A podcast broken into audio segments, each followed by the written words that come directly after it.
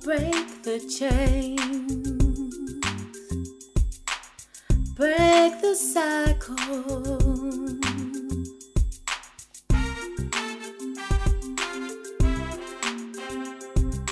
Bringing to you Shadi's World Short Story Podcasts. We want to tell you a story.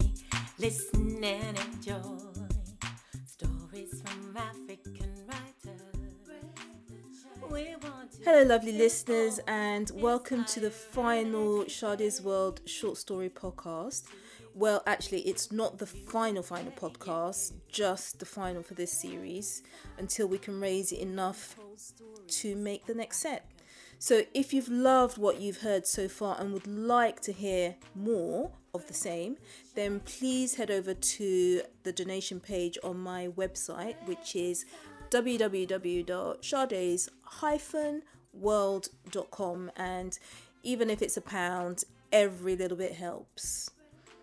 Um, this week's short story is called Diplomatic Pounds by the amazing Ama Ata Aidoo.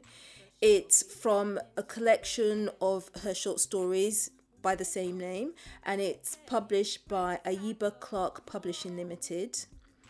Unfortunately, unlike all the other podcasts that we've done so far, we weren't able to include an interview with the author for this podcast, so you'll just have to make do with me wittering on.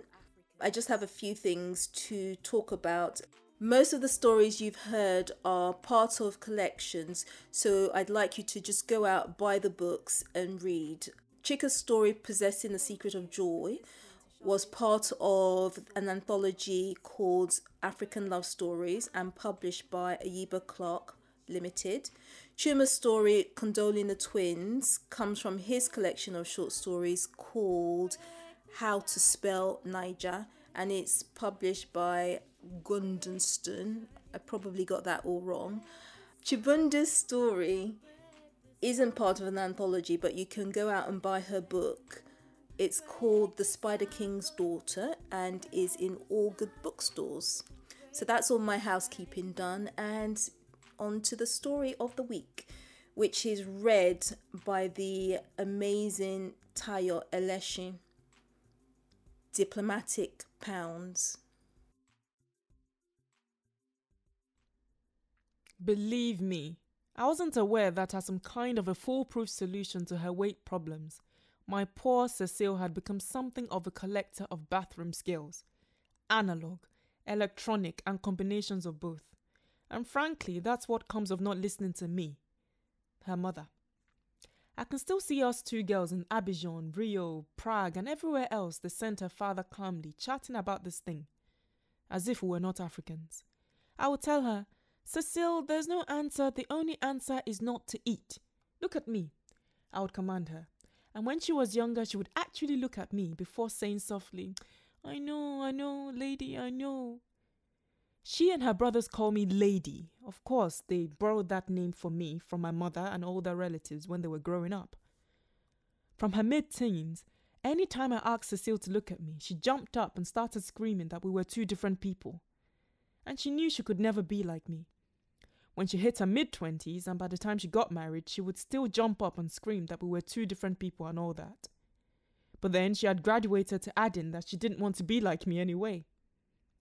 What's the point of being in the diplomatic service if one isn't going to explore the foods of other people? Aye, Cécile, it was my turn to scream, that this was not part of your father's mission, that he and his family carry the weight of his job on their person. Cécile, it's not even part of the cultural brief. And then look at this way. This life is full of lunches, cocktails and dinners. Look at us in a place like London, I would command. That was when her father got one of the plums, the Court of Saint James. I used to tell Cécile, darling, look at us here. If I've learnt anything as your father's wife, it's this.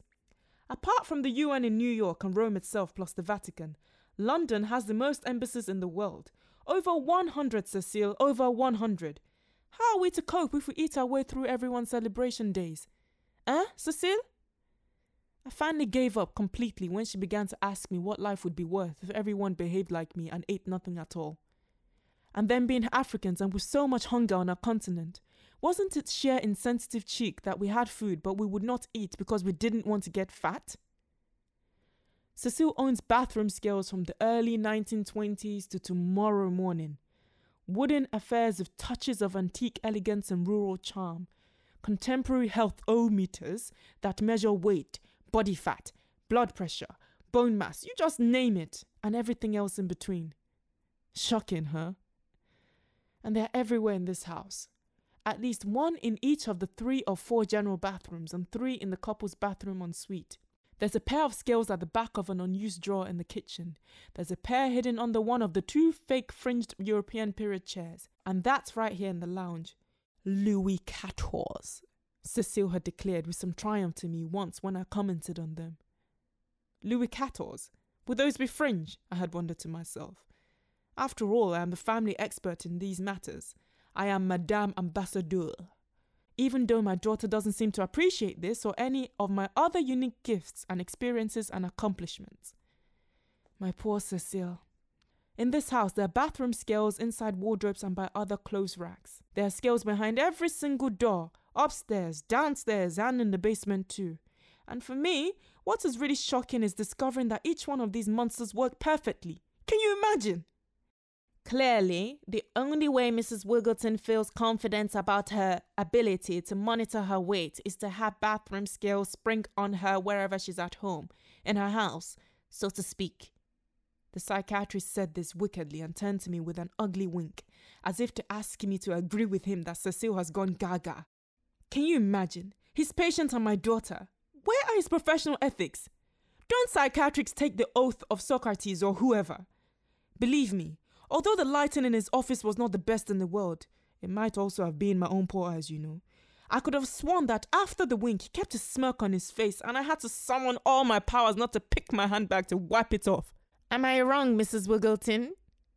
It took my Cécile about two full minutes to answer him. Can you imagine?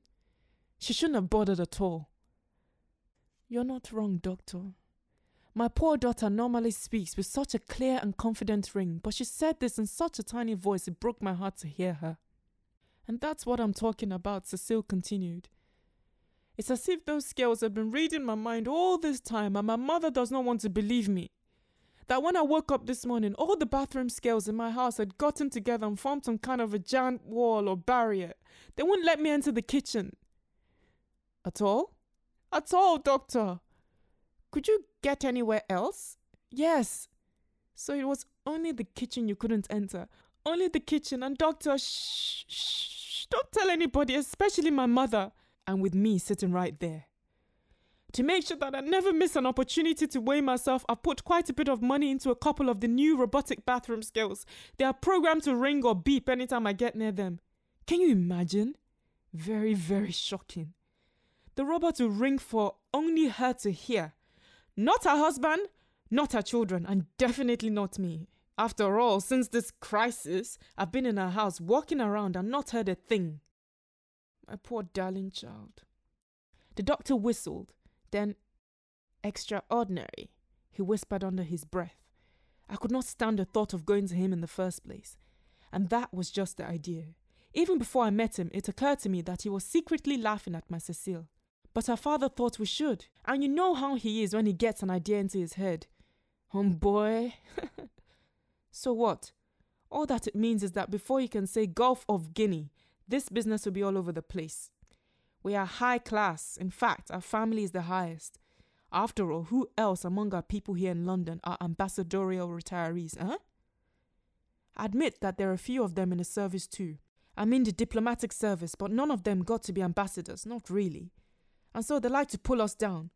People don't change because they now live here in London instead of Accra, Lagos, Freetown or Morovia. In fact, they are worse here. Life is easier, so people have more time to gossip. They'll be whispering how the ambassador's daughter has gone crazy.